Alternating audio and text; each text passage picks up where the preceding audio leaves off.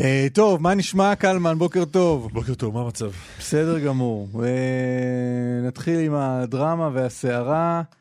אה, מלא הודעות וואטסאפ, הודעות קוליות שמתקבלות אצלנו של חיילים. הזמנו חיילים מהחזית, לשלוח בטח. הודעות לעורף. ל-050-693-7701, וכמו שאמרת לי, צריך לומר שוב, 050-693-7701. זה אני מה שאתה אומר? זה אף פעם לא בא לבד. זה אף פעם לא בא לבד. כן. אז הנה אמרתי.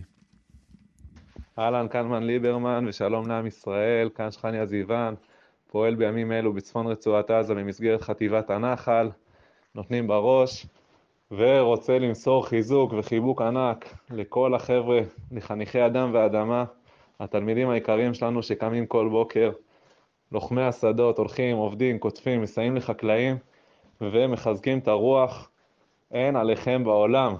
אז uh, ביחד ננצח ומזמינים את כולם לבוא לחזית, לחזית בשדות, מי שיכול בחזית בעזה, גם טוב. יאללה, יום טוב. מזמינים את כולם לבוא לחזית.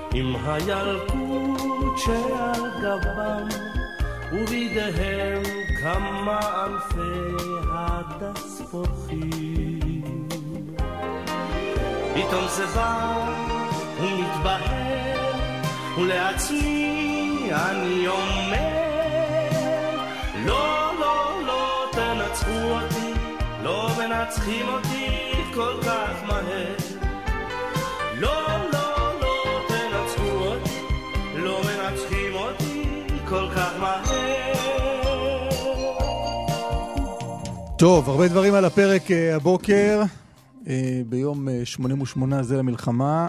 אה, כמה סיפורים מאוד מעניינים לפנינו, גם עדכונים ופרשנויות על כל מה שקורה. אמרת מי ומי? לא. שי פרלמוטר אה, עורך, הדס סיוון וארז נילוביצקי מפיקים, יוסי תנורי טכנאי השידור. רועי שרון, כתבנו הצבאי שלום. אהלן. אה, אישור קו להבוקר. בוקר שלא מתחיל בהותר לפרסום זה כבר בוקר יותר טוב ממה שהיה לפני.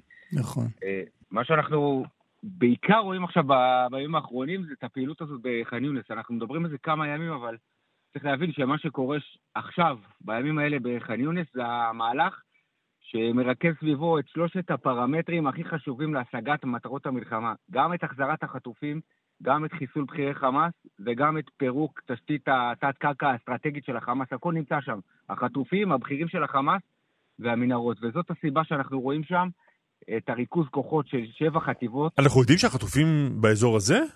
זאת הערכה, שלפחות רובם, שנמצאים שם, שמוחזקים שם בתת קרקע, ב- באזור של ח'אן יונס, ושהם מוחזקים ושהם, כמובן שבכירי חמאס נמצאים כשהם מוקפים באיזשהו אופן, אנחנו לא יודעים בדיוק, אבל כאילו מגינים את עצמם, עוטפים את עצמם בחטופים כדי שיהיה יותר קשה לתקוף, גם במידה וישראל תדע בדיוק באיזה נ"צ יושב כל אחד, סינואר, דף או מרואן עיסא. אבל מה אתה אומר, זה. זה רק שאלה של זמן עד שנצליח להגיע לתת קרקע בח'אן יונס?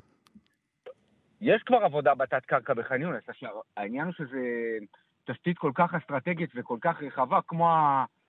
כמו לדוגמה הקריה של חמאס, שראינו שצה"ל חשף אה, מתחת לעיר עזה, זה, זה, זה, זה מאות קילומטרים של מנהרות. תגיד, על, על התת קרקע בצפון הרצועה השתלטנו?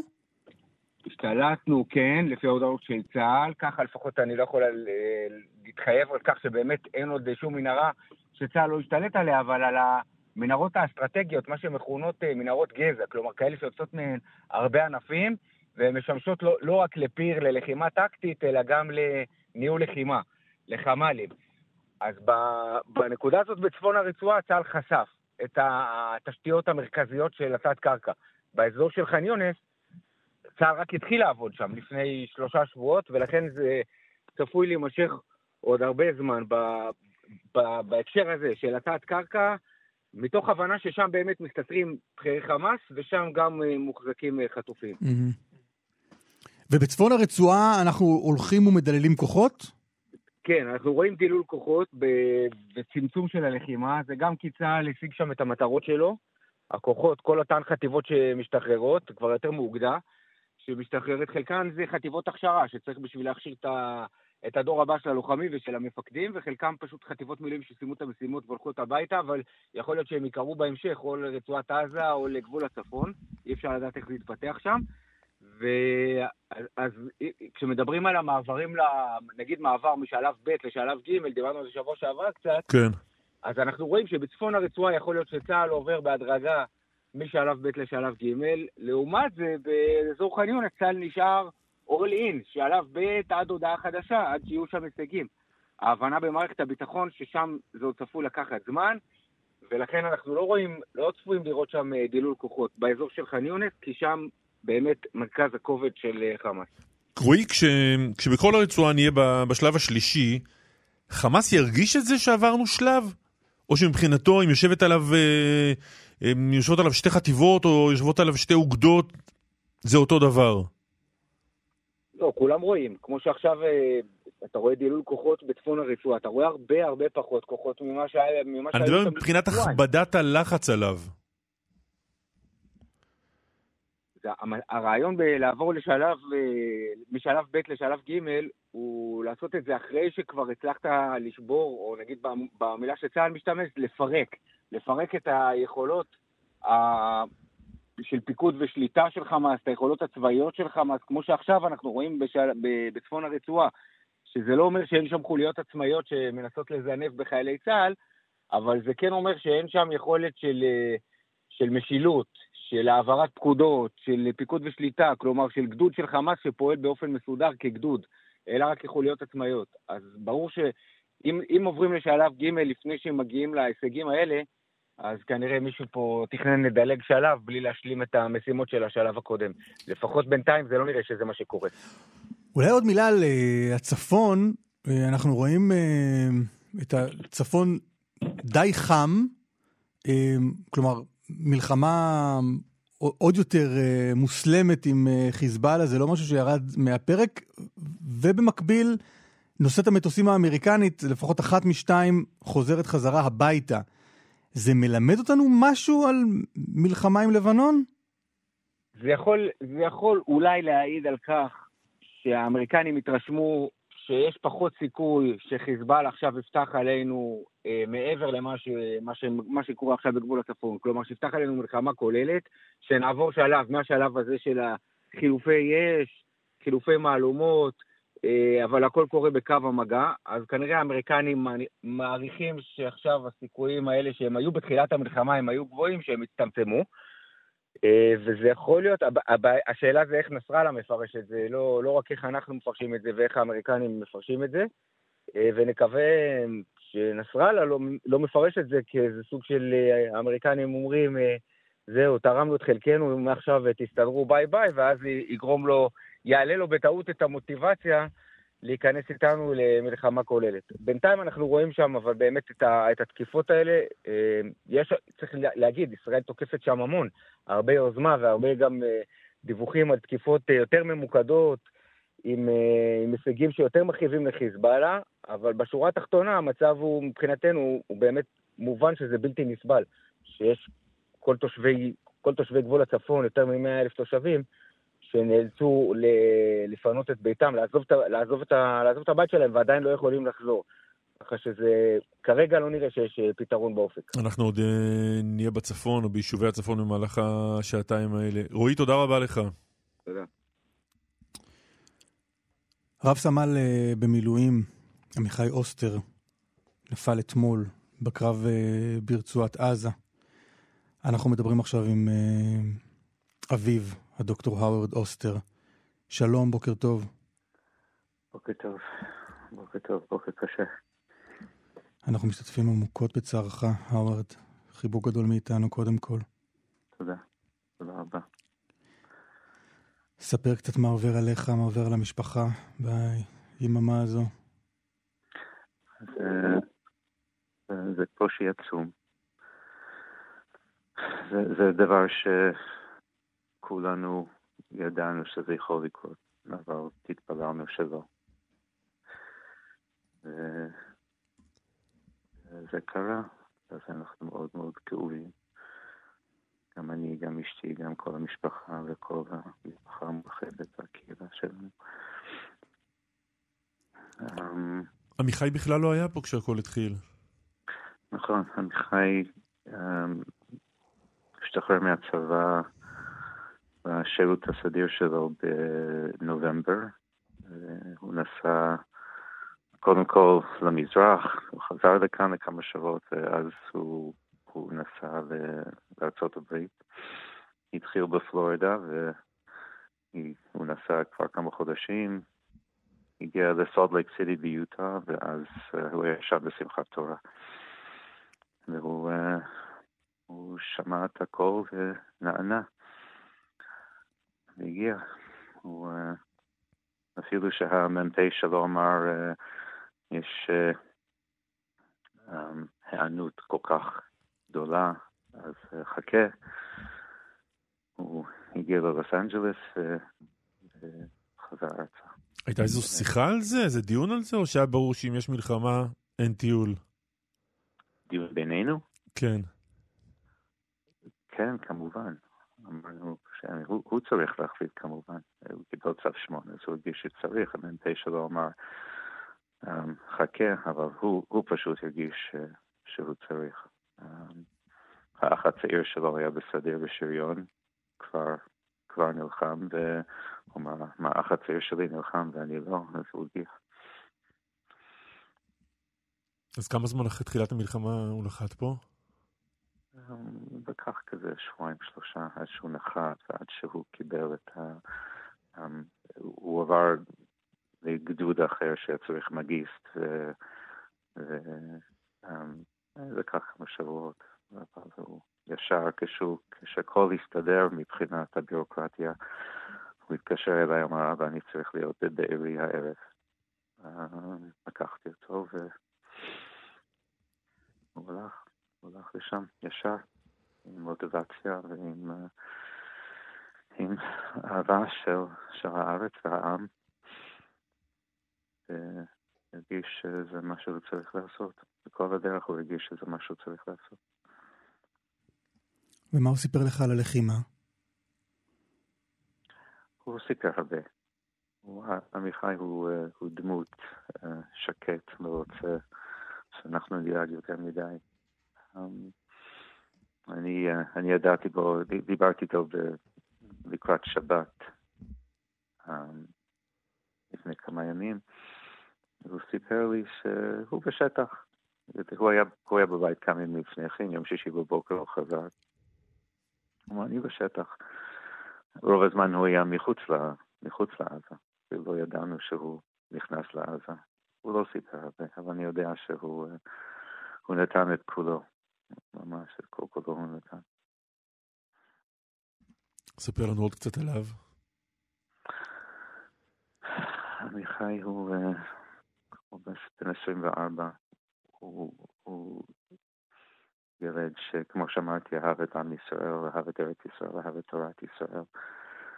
הוא אהב את הכל, כל מה שעניין אותו, הוא נכנס ולמד הכל, אם זה טבע, אם זה מדע, אם זה מוזיקה, אם זה מחשבים, אם זה צילום, אם זה, אם זה קייק דקוריישן, הוא ממש עשה הכל והצטיין בכל, בכל, בצורה שקטה, בצורה צנועה, ענב.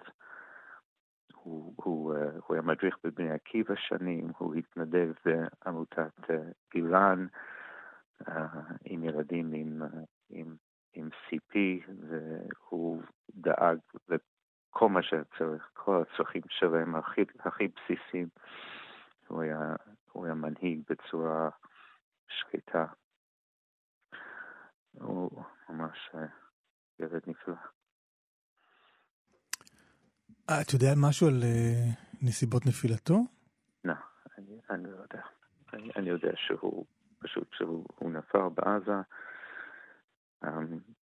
צה"ל הבטיח שיבוא אמ, להגיד לנו מהיחידה שלו, אני, אני יודע שהם מאוד מאוד עסוקים, אבל אני כן רוצה לציין, אם אני כבר אומר את זה, ש, שצה"ל מלווה אותנו כל הדרך. לא יאומן כמה ש, שהנציגים שלהם פנטסטיים להיות איתנו כל הדרך. אבל הפרטים של נפילתו אנחנו, אנחנו עוד לא יודעים. אנחנו, אנחנו נדע, בעזרת השם אנחנו נשמע. הוא היה בן 24, זה כבר גיל עם uh, תוכניות קדימה לחיים? כן, הוא, uh, הוא התכוון uh, ללמוד באוניברסיטה. Um, בינתיים הוא היה בטיול שלו. Um, הוא רצה ללמוד מחשבים באוניברסיטה העברית. Uh,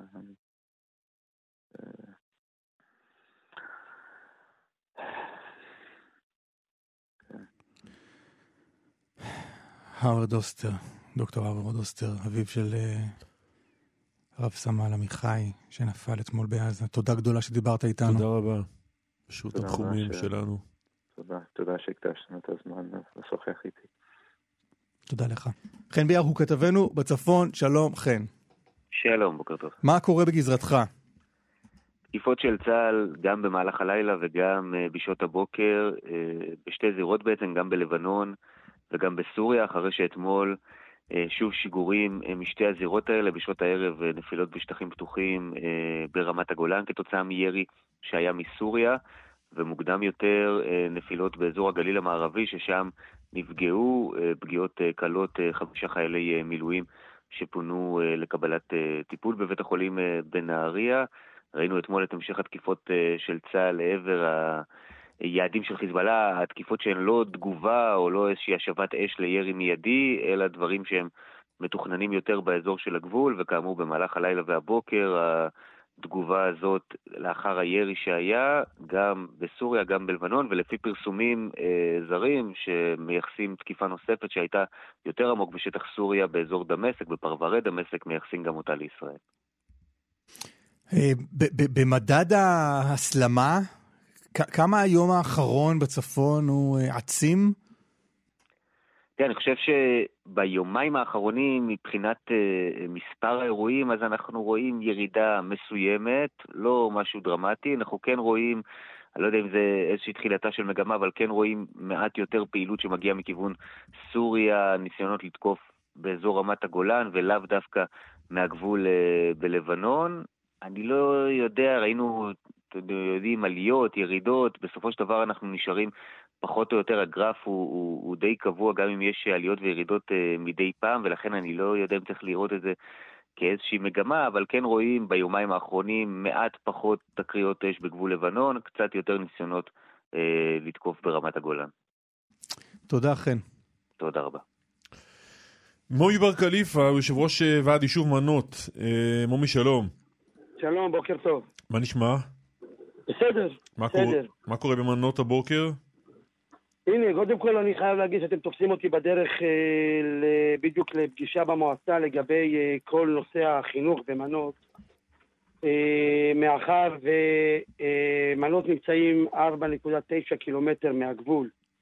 אה, עד עכשיו הצלחנו למצוא איזשהו תורם שדרכו אה, פינינו חלק מהישו, מהתושבים של מנות למלון יהודה על ידי תרומות פרטיות, גם של תושבי מנות, גם של תושבי... רגע, רגע, בוא, בוא נלך איזה שני סנטימטר אחורה. אוקיי. אתם נמצאים כמעט חמישה קילומטר מהגבול, זה אומר מה מבחינת כל הפינויים ומי נמצא במושב ומי אומר, לא? זה אומר, זה אומר שהממשלה בגדול נתנה, נתנה אישור לפנות עד חמש קילומטר, העבירה את ההחלטה לצבא, הצבא מבחינתו היה צריך רצועת ביטחון של שלוש וחצי קילומטר, וזה אומר שאנחנו לא אה, מפונים. עכשיו רק לסדר את האוזן. לא הבנתי, אם ההחלטה היא על 5 ואתם 4.9 אז... בדיוק, אני בדיוק בא לסדר את האוזן. אז בוא. שעד היום, עד היום המלחמות שנעשו, תמיד רצועת הביטחון הייתה בתוך שטח האויב. היום, כתוצאה מזה שחיזבאללה הצליח לדחוק אותנו לתוך היישובים שלנו, רצועת הביטחון נגמרת מתחת לבית שלי. אתמול, לצורך העניין, היו פה אזעקות, היו, הייתה, היו מעל 50 פגזים של ארטילריה במשך של, במשך של מעל 40 דקות נונסטופ. אני מדבר איתך על אה, אה, רעש אימים אה, אה, משהו שאי אפשר, כאילו, כל זה, כל זה מתקיים מתחת לבית שלנו. אוקיי, עכשיו, החוסר פינוי הזה, בעצם גר... של המדינה גרם לאנשים פשוט לקום ולעזוב את הבתים שלהם. הצלחנו חלק מהם להוציא לתרומות שנגמרות בעשירי לחודש, זה אומר שכולם בעשירי לחודש אמורים לחזור. אני רוצה להגיד לך שיש אנשים... שוב, ש- לא, להבין, מי, מי שעזב את היישוב, עזב על, על חשבונו? זה בדיוק מה שאני בא להגיד לך. אנשים עזבו את היישוב על חשבונם. יש פה אנשים שבונים בית, לוקחים משכנתה, משלמים את הבנייה, מעבר לזה שוכרים דירה ביישוב כדי להיות קרוב לבנייה, ועכשיו ברחו, ברחו ושוכרים דירה בחוץ. כמה זמן משפחה יכולה להחזיק מעמד במצב הזה שהיא משלמת שלוש פעמים שכירות או לצורך העניין משכנתה, איך שתקרא לזה. אני לא מדבר על זה שאין כלכלה, שהוא לא עובד, אז הוא גם לא מכניס כסף. אנשים כי קורסים. אני מבחינת, שוב, מומי, כי מבחינת המדינה, תישארו שם. כן, מבחינת המדינה אין להם, יותר טוב להם. מנות לא, מנות. לא מפונה, היישוב לא מפונה, תישארו שם במנות, ברור, מבחינת על- המדינה על הכל בסדר. אבל, על, על חשבונכם, זה אומר שהמדינה לא, ברור לך, אם מטילה אתם... אם-. כי, כי המדינה אומרת, תישארו בבית, אנחנו לא צריכים לשלם לכם שום דבר, כי אתם יכולים להישאר בבית. אבל אתה אומר, בלתי אפשרי להישאר בבית. בלתי אפשרי, תקשיב, גם, גם ברמת הרעש והארטילריה והבסיס צבאי שהיישוב נמצא, נמצא גם מהעניין של פחד של ילדים קטנים, מהרעשים של הארטילריה שיש פה, ילדים קטנים, הורים, כולם מפחדים, וגם, אני אומר לך עוד פעם, אנשים יוצאים, וכרגע אני מקבל טלפונים קורעי לב של משפחות שפשוט קורסות כלכלית, ומבקשות ממני, בתור יושב ראש ועד יישוב, לעזור להם. איפה הם? איפה? כולם? איך אני יכול לעזור להם? איפה היישוב? איפה חברים שלך?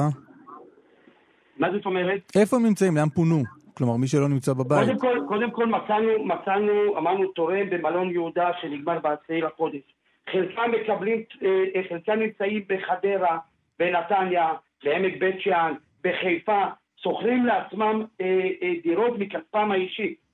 עכשיו, אני אספר לך עוד משהו. עכשיו אמורים לחזור כל האלה ממלון יהודה שנגמרת התרומה, ואין להם יכולת כלכלית לקלקל את עצמם, אמורים לחזור ליישוב.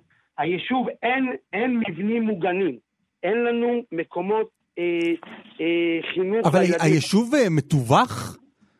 כלומר, מסוכן להיות עכשיו במנות? בטח, אנחנו קודם כל, קודם כל אנחנו נמצאים... כי המדינה אה, תגיד, כי המדינה תגיד, אתם לא... בסדר, כל המדינה יורים עליה טילים, אתם ספציפית לא בטווח סכנה. לא, קודם כל אנחנו במרחק אה, מטרה, יש לנו כינון ישיר, יש לנו פה ביישוב, אה, אה, הביאו לנו קירות, קירות הגנה מבטון, מ-RPG וכאלה. בטח שאנחנו מטווחים. עכשיו, מעבר, מעבר לזה שאנחנו מטו, ב- ב- ב- בסכנת תיווך, כל הארטילריה שאתה שומע, צה"ל מחזיר אש למ- למקורות הירי, נמצאים אצלנו ביישוב. יש אצלנו... ועל רקע כל, מומי, על רקע, כל מה שדיברת וסיפרת עד עכשיו, אתם אה, הגשתם עתירה לבג"ץ. נכון. העתירה לבג"ץ, לבג"ץ הוגשה בדיוק מהנושא הזה, שאם צה"ל מחליט שהוא עושה רצועת ביטחון מספיקה לו של שלוש וחצי קילומטר, ועדיין הוא עומד חמש קילומטר, כן, ושם את הטנקים שלו ואת התותחים שלו מתחת לבתים שלנו, זה לא אמור להיות האינדיקציה של פינוי. הפינוי צריך להיות חוסר שגרה, ולא תלות מרחק, וזאת הבעיה. אני, אני, אני אתן לך סתם דוגמה. יש אצלנו, בגלל שאין אצלנו מקומות למוסדות חינוך, לומדים שלוש פעמים בשבוע שלוש שעות. עזוב שלומדים אה, אה, ילדים מכיתה א' עד כיתה ד' באותה תגיד, כיתה, מומי, באותה מומי, כיתה. אני רוצה לשאול אותך שאלה, רגע, משהו רגע, משהו עקרוני. משהו עקרוני שהוא סביב כל העניין רגע, הזה. רגע, אחי, מאוד חשוב. אני רוצה לדעת, אם אימא שלומדים, שהילד שלה לומד שלוש פעמים בשבוע, שלוש שעות, כן, וזה לא לימודים, זה פשוט בייביסיטר, כי אין תוכנית לימודים, לא יכולים ללמוד כיתה א' וכיתה ד' באותו כיתה, כן, אבל זה רק בייביסיטר. אימא הזאת יכולה לצאת לעבודה, שלוש פעמים בשבוע, שלוש שעות לומד הילד שלה. היא יכולה לצאת לעבודה, היא לא יכולה לצאת לעבודה. אז אין פה שגרה, והפינוי צריך להיות תלות שגרה ולא תלות מרחק. זאת הנקודה, ועל זה קמה העתירה הזאת. אתה לא יכול לתת לצבא להחליט לפי צרכי הצבא את מי הוא מפנה ואת מי לא, שהמדינה לא נותנת מענה לשאר הדברים שיש לנו, לשאר הבעיות שיש לנו. קלמן רצה לשאול משהו, בבקשה, כן, קלמן. אני מצביע יפה. מה שרציתי לשאול זה, אנחנו, אה, אנחנו מנהלים שיחות מהסוג הזה בחודשים האחרונים עם אה, תושבים בכל מיני מקומות. אה, דיברנו עם גשר הזיו, דיברנו עם כפר סולד, עכשיו איתך במנות. המדינה בסוף תגיד לך, לא יודע מי זה המדינה, אבל המדינה, באיזשהו מקום אנחנו צריכים לשים קו. ה- כל המדינה נמצאת כרגע ב- בבעיה ביטחונית, ובאיזשהו מקום צריך לשים קו, ותמיד מילימטר אחרי הקו יש מישהו שיגיד, אני, אני אותו דבר. נכון, אז אני אענה לך. ברגע שאתה נמצא בטווח תיווך ישיר, כינון ישיר, כן, והרצועת ביטחון של הצבא נמצאת בחמש קילומטר, לפחות תפנה את היישובים שנמצאים בתוך רצועת הביטחון שאתה בחרת אותה. אוקיי? זה לא אני, זה לא אמרת, אמרת לי, רצועת הביטחון היא שתי קילומטר, הטנק נמצא בשתי קילומטר, כל השאר מתקיימים, אה, מתקיימת שגרה מלאה. ברגע שאתה מביא את הצבא אליי ליישוב, ושם את כל הארטילריה שלך מתחת לב- לבית שלי, ואומר לי שאני חייב ללמוד רק במקום מוגן, כן, שזה קרי אה, אה, מקלט, ואין לי מספיק מקומות כאלה, והסעות לא יכולות להיכנס ליישוב שלי, לקחת את הילדים מתוך סכנה של אה, פגיעת אה, נ"ט ישירה, אז אין פה שגרה. אם אתה אומר לי מעל שבעה קילומטר אין סיכון כזה, אין זה, אז זה הגבול שלך. אבל כשאתה אומר עד חמש קילומטר, וקיבלת החלטת ממשלה לעד חמש קילומטר, תיישם אותה. מומי בר קליפה במנות, תודה רבה לך. ושיהיה שקט וטוב. אמן, תודה. להתראות. ביי. עכשיו אנחנו מהצפון אל הדרום. תמיר עידן הוא ראש מועצת שדות נגב. תמיר שלום. בוקר טוב חברים, מה שלומכם? בסדר, מה קורה בשדות נגב? בשדות נגב מתמודדים עם חצי מועצה שמפונה, חצי שנמצאת בבתים והפכו אותם לאזרחים סוג ב' ולא מתייחסים אליהם למרות שהתותחים, כמו שאמר החבר, נמצאים מתחת הבית שלהם והחלונות נשברים בלילה. חצי ככה, חצי ככה, בגלל, בגלל המרח... הטווחים המרחקים מהגדר? בגלל התוואים, שבעה קילומטר, חותך יישוב מסוים באמצע, היישוב הזה האחרון, את מושב תקומה שכרגע מפונה. שאר היישובים, כמו מושב יושיביה למשל, שנמצא ב-8.1, וסוללת התותחים נמצאת ממש מתחת הבתים שלו ושוברת זכוכיות בלילה, סגור בתוך הבתים. סוללת התותחים שלנו, היא לא יורה על המושב שלנו, שלנו. והיא יורה, היא יורה פגזים רציניים, אז המבוגרים שמחים, כי זה מראה שאנחנו עוד עושים משהו בעזה, תכף נדבר על זה, אבל הילדים לא יודעים להבחין בין זה לבין זה, ונמצאים בתוך הממ"דים רועדים מפחד, ואין שום פתרון של אף אחד, חוץ מאשר פילנטרופיה מדי פעם, וצריכים להתרים אנשים ולהוציא אותם קצת להפגות החוצה. ואתה אתה, אתה רוצה מה? שיפנו את כל המועצה? לא, אני לא רוצה שיפנו את כל המועצה, אמרתי שייתנו למועצה, המועצה יודעת להתנהל ויודעת מי האנשים אצלה שצריכים להתפנות. אפילו אנשים שנמצאים אה, תחת החוסן, תחת הרווחה, אנשים עם צרכים מיוחדים. אני יודע לעשות את התעדוף, את מי להוציא, את מי לא. אבל קבעו את הקו הזה, חתכו את המועצה לשניים, חצי מקבלים אה, מעטפת מלאה, תחת אה, מנהלת תקומה, הטבות מס, פינויים, כל מה שצריך, חצי לא מקבלים כלום. אבל אני שואל אותך את אה, מה שאלתי לפני שנייה את, ה, את אה, מומי ב- במנות. בסוף, איפשהו שמים קו. אני אגיד לך... שני קילומטר, אגיד לך, 80 אני קילומטר, אגיד- תמיד יהיה מישהו שהוא, נכון, טיפה אחרי. הקו. אני מסכים. אז קודם כל לא חייב לתת לכולם אותו דבר. דבר שני, שתבין, הילדים בבית הספר יושבים באותו שולחן. לא, אבל רגע, אבל אתה- אתה מלין על זה שלא נותנים לכולם אותו דבר, לא? אני לא רוצה אותו דבר, אני רק אומר, תן לי כרשות לנהל את העסק הזה, ואני אדע את מי להוציא את מי, לא צריך להוציא את כולם באופן גורף. אבל תיקח בחשבון, אבל, אבל למשל- המדינה למשל- והצבא, אבל המדינה והצבא לא יודעים יותר טוב מ- אצל מי מסוכן ומי לא? הם, לא, יודע- הם לא לא יודעים יותר, טוב, הם לא יודעים כלום בעיניי. למה? אבל אני אגיד רגע עוד משהו, אני אגיד לך תכף למה. אתה- אתה- יושב בכיתת אה, לימוד, שילד אחד מהעוטף וילד אחד לא מהעוטף, באותו שולחן הם יושבים. אחד מקבל שעות, אחד מקבל תגבורים, אחד מקבל מעטפת מלאה, וילד לידו באותה כיתה לא מקבל כלום. במועדון הקשישים, יושב קשיש אחד שמקבל מעטפת מלאה ואחד לא. כולם אצלנו זה קהילה אחת שלמה, מרכז החיים נמצא בקריית החינוך שנמצאת באמצע המועצה בשמונה קילומטר, לא בשבעה קילומטר. ואנשים מפה ומפה מקבלים לא אותו יחס. עכשיו אני אגיד לך למה הם לא מבינים כלום. אם המדינה חושבת, והיא יצאה אתמול החלטת ממשלה, שלשום, סליחה, ביום ראשון, שהייתה אושרה טלפונית במוצאי שבת. שבה אומרים, אנחנו מאריכים את השהות במלונות לאותם אנשים שנמצאים שם ב, בתוך סיר לחץ מטורף בתוך בתי המלון, משפחות שלמות בחדר אחד ששבויות בתוך המלחמה הארורה הזאת. מאריכים עד 29 לפברואר, אבל מי שיחזור הביתה יקבל שוחד, יקבל כסף מהמדינה עבור זה שהוא חוזר הביתה לתוך התותחים האלה, לתוך אזור הלחימה הזה, ולרשום בבקשה את הודעת שר הביטחון. כן, לא, רגע, רק נגיד, תמיר. כשאתה מדבר על שוחד, אנחנו מדברים על אה, מה שהמדינה מכנה מענק שיבה לתושבי העוטף שיסכימו לחזור הביתה מאתמול בעצם. עבור מה המענק הזה? הר... רגע, הממשלה החליטה שביישובים שרחוקים 4 עד 7 קילומטר מגבול עזה יוכלו לתושבים לחזור ולקבל מענק של 200 שקל ליום למבוגר ו-100 שקל ליום לילד. כן, עבור מה זה? עבור זה מה אתה מבין. שזה? אין בעיה, תגיד, קודם כל זה המענק שהיה גם לפני כן עבור פינוי למי שלא רצה להיות בבית מלון. מי שבחר להתפנות לא לבית מלון, קיבל את זה גם לפני כן. אין לי בעיה שתגיד לאדם, אתה חוזר הביתה, תקבל מענק חד פעמי לסדר את הגינה, לטפח את הבית, לקניות וכולי. אומרים לאנשים, בבית מלון זה עולה לנו יותר, אז תחזרו הביתה. עכשיו, מה קורה? מוסדות החינוך סגורים בהוראת פיקוד העורף, אנשים חוזרים הביתה כי חלקם כבר לא יכולים להיות בתוך בתי המלון. משלמים להם כסף, הם חוזרים למועצה, אין להם מוסדות חינוך, אין להם שירותים מוניציפליים, הם יושבים אצלי במשרד, לי אין פתרון. אבל אין לך גרוע- עניין שיחזרו, כותב לי תושב המועצה שלך, שבסוף כל חימוש של מי זה, איך החמאס, קוראים לו? כל חימוש של החמאס שמגיע ל- ליישובים שלך, יודע להגיע גם לנתיבות, ונתיבות שוקקת. אה, בואו, אה, המ- המדינה החליטה ליצור כל מיני קווים, אז בואו גם נחזיר את יישובי 0-4.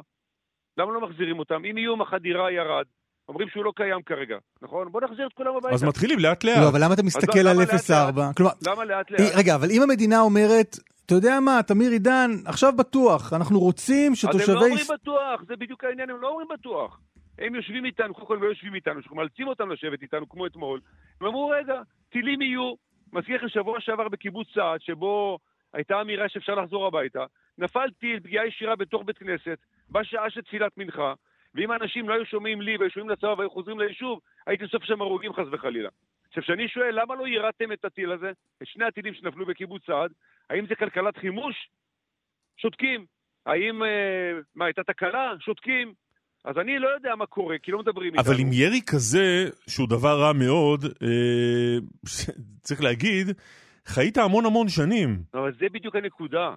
אנחנו חשבנו, הבנו לפחות מהכוונות של המלחמה הזו, שאנחנו כבר לא חוזרים לשישי לאוקטובר. לא, אבל צה"ל, זה נ- אבל צה"ל נמצא שם פיזית לא, ונלחם. אבל צה"ל, כן, אבל צה"ל מדלל כוחות, וצה"ל כבר אומר, אני עובר לשלב הבא בלחימה, כמו באיו"ש, מדי פעם אבל השלב ניכנס. הבא הוא שלב של מלחמה, זה לא שצה"ל הלך הביתה ואמר, שמע, מחזירים לך את הרקטות, את המרגמות, תחזור לחיות כמו שהיה. ממשיכים לעבוד על זה, רק אתה אומר, פעם ב... נופל, איזה- יש איזו נפילה, ואני מזכיר לך שהדברים האלה היו המון המון שנים. ואנחנו לא מוכנים לקבל אותם. אני לא מוכן לקבל אותם. אני גם לא שומע לא, מצה"ל- בשביל זה צה"ל נמצא שם, ואומר, אבל צה"ל בסוף לא זה לא. יהיה. צה"ל אבל הולך לצאת החוצה. לא, צה"ל יורד- צה"ל לא הולך לצאת החוצה. אז אני אומר לך, תזכור את המילים שלי היום בבוקר ותרשום אותם. צה"ל הולך לצאת החוצה ולהיכנס מדי פעם, מדי פעם לפשיטות כאלה ואחרות. הוא לא הולך לשלוט ברצועה. הוא כבר, המלחמה הזו הולכת להיגמר. אנחנו גם שומעים כבר אצלנו, תקשיב, אתה יושב אצלי במשרד, אתה כבר יודע. אם יש לחימה או אין לחימה, אנחנו שומעים את זה אצלנו בתוך הבית. ואנחנו מרגישים שהדבר הזה מתמסמס. למה אתה חושב עכשיו- שהמל- למה אתה חושב שהמלחמה הולכת להיגמר? כי אם מוציאים עכשיו כוחות מהרצועה ומחזירים את האנשים הביתה, אז אנחנו אה, רואים את הלחץ הבינלאומי, רואים את החיילים שלנו שנהרגים, לא, רואים את הצפון נפתח, לא, אבל תמיר, כי הצבא אומר שמהרבה בחינות, וגם אמר את זה רועי שרון בפתח המשדר שלנו הבוקר, מהרבה בחינות המשימה בצפון הרצועה קרובה אה, להסתיים, המשימה בדרום הרצועה עדיין נמשכת, ולכן אפשר מצפון הרצועה לשחרר כוחות. אז שהמשימה בצפון הרצועה תסתיים, נדבר. בינתיים הם יורים משם לשדרות בקלי קלות. מזכיר לך לפני יומיים. אם לצה"ל ייקח שנה, כמו שמעריכים, לסיים את העבודה שם, אתה אומר לתושבים שלך, חכו שנה בבתי מלון? לא, זה לא מה שאמרתי. אני אומר, תבואו תדברו איתנו. תבואו תגידו לנו מה הסיכונים, תגידו לנו מה, איפה אנחנו נמצאים. אתה יודע מה? נגיד שאנחנו מגיעים להסכמה לחזור עכשיו לבתים, בסדר? נראה לך שאני צריך לריב עכשיו עם הצבא על מרכיבי ביטחון? שלא מסכים לשים לא גדר אינדיקטיבית, לא מצלמות. לא, זו סוגיה בודקי חשובה. מאוד, אבל היא סוגיה אחרת. זה לא לא, מה שדיברנו עד עכשיו. היא סוגיה חשובה. היא חשובה. לא, הכל חשוב, הכל חשוב. כשאנחנו רוצים להחזיר את האנשים הביתה, הם צריכים לקבל מעטפת. אז נגיד להם, תראו, חבר'ה, אתם חוזרים עכשיו הביתה, תדעו שיהיו טילים מדי פעם. מה החדירה של המחבלים, נגמר, או ירד באופן שנשאר ממנו אחוז אחד, תדעו שקבלו מדי פעם ירי הביתה. אבל מצד שני אתם תקבלו מעטפת כזאת וכזאת, מעטפת חינוכית, מעטפת ביטחונית, אבל לא עושים לא זה, לא זה ולא זה. לא אומרים האיום מוסר, לא מטפלים במרכיבי ביטחון. אז אה, תמיר, צי- לא. צייר לנו איך, איך נראה היום שבו אתה תגיד לתושבים שלך, חברים, קיבלנו את כל מה שאני חושב שצריך, בואו נחזור הביתה. איך נראה היום הזה? מה קורה בו? אם היית שואל אותי לפני חודשיים, הייתי אומר הסרת איום לגמרי, אבל אני מבין שהצבא לא שם, והדבר הזה ייקח הרבה זמן, ולכן אני רוצה לשמוע מהצבא שצפון הרצועה נמצא בשליטה מלאה, והוא אומר לי, איום החדירה הוא אפס, והוא לא אומר את זה עכשיו, והוא אומר לי, איום הטילים מאוד מאוד קטן, באחוזים מאוד מאוד קטנים, ואני צריך להאמין לו, כי האמון מול הצבא הוא לא מי יודע מה. אני רוצה לראות מרכיבי ביטחון מלאים לפי דרישה שלנו, מבצעית, לא גחמות של אף אחד, ואני רוצה לראות מעטפת חינוכית מלאה. כי אם אני היום, רק לפני שבוע, קיבלתי את הכסף לבנות את הבית ספר העורפי לבית ספר סעד שלא יחזור בחצי שנה הקרובה, ייקח לי חודשיים שלושה לבנות את הבית ספר הזה, נכון? אם אני מחזיר את הילדים מחר בבוקר, לאן אני מחזיר אותם? מחזיר אותם לשבת ברחובות, בלי בית ספר, בלי גנים, בלי שום דבר? אני את הדברים האלה לא מקבל. והדבר הכי חמור מכל זה שלא מדברים איתנו בכלל. איפה הבעיה לשבת איתנו על השולחן ולהגיד בואו נעשה ביחד תוכנית איך מחזירים את האנשים הביתה? מי יודע יותר טוב מה יש לאנשים שלנו להגיד? האנשים שלנו יודעים להגיד מה יש להם להגיד. ומי שבכל זאת מפחד, אני אומר לך, מי שרק מפחד במרכאות, צריך לתת לו את הזמן שלו. תיקח עוד חודש, עוד חודשיים, עוד שלושה, לאט לאט לחזור הביתה. אנשים מפחדים, אנשים נמצאים בשביעי לאוקטובר, אז הם יצאו, מאז הם לא חזרו לכאן. הם בטוחים שהמחבלים נמצאים בתוך הבית שלהם. טוב. דיברה איתי קשישה, עוד משפט אחד, קשישה מושב שוקדה, שהיא מדברת מדם ליבה, אישה בת 90. אמרה לי, אני יודעת שאני אחזור הביתה ויהרגו אותי בתוך הבית מחבלים. אתה יכול לשכנע אותה? אתה לא יכול. לשכנע אותה. תמיר עידן, ראש מועצת שדות נגב, תודה רבה לך. תודה. יום טוב ושקט. הדוקטור מיכאל מילשטיין הוא ראש הפורום ללימודים פלסטינים במרכז דיין באוניברסיטת תל אביב. שלום, מיכאל. שלום, אסף הקלמן. דיברנו אה, מוקדם יותר בשעה הזאת על אה, המעבר משלב ב' לשלב ג'. אה, אולי כדאי רגע להגיד מה זה, כי אנחנו מדברים על זה כאילו כולם בקיאים, כולם בקיאים, כולם בקיאים בהקבצות השונות שיש לנו בשלב למלחמה הזו. העצים לשלב הפחות עצים, הבלתי עצים. כן, לכאורה השלמנו השתלטות על שטח מסוים, ועכשיו אפשר לדלל כוחות ולשלוט בו באמצעות אה, פחות כוחות. פחות כוחות ובאמצעות פשיטות אה, ספורדיות בהתאם לצורך על המקום. איך הפלסטינים אה, בעזה, איך חמאס רואה את המעבר האפשרי הזה?